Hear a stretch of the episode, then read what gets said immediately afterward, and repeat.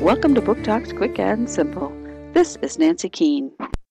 Nick, his brother Kevin, and their adopted sister Cass have spent their whole lives in a community in the wilderness, hiding out from the robots that have enslaved mankind.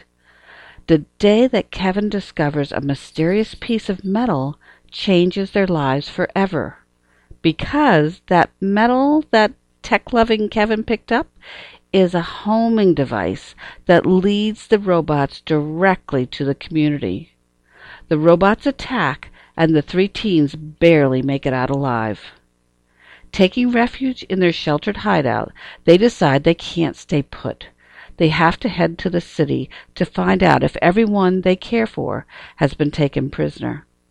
All survivors were captured and taken to one of the robot cities and they've been hearing about the cities all their lives, a place where humans are treated like animals, living in outdoor pens and forced to build new bots until they drop dead from exhaustion. When they finally get to the city, it's nothing like what they've been told. As they live among the bots for the first time, they realize they're fighting for more than just their family. The robots have ruled for too long, and now it's time for a revolution. Revolution 19 by Gregg Rosenblum. Harper Teen, 2012. Book talk by the New Hampshire Isinglass Committee.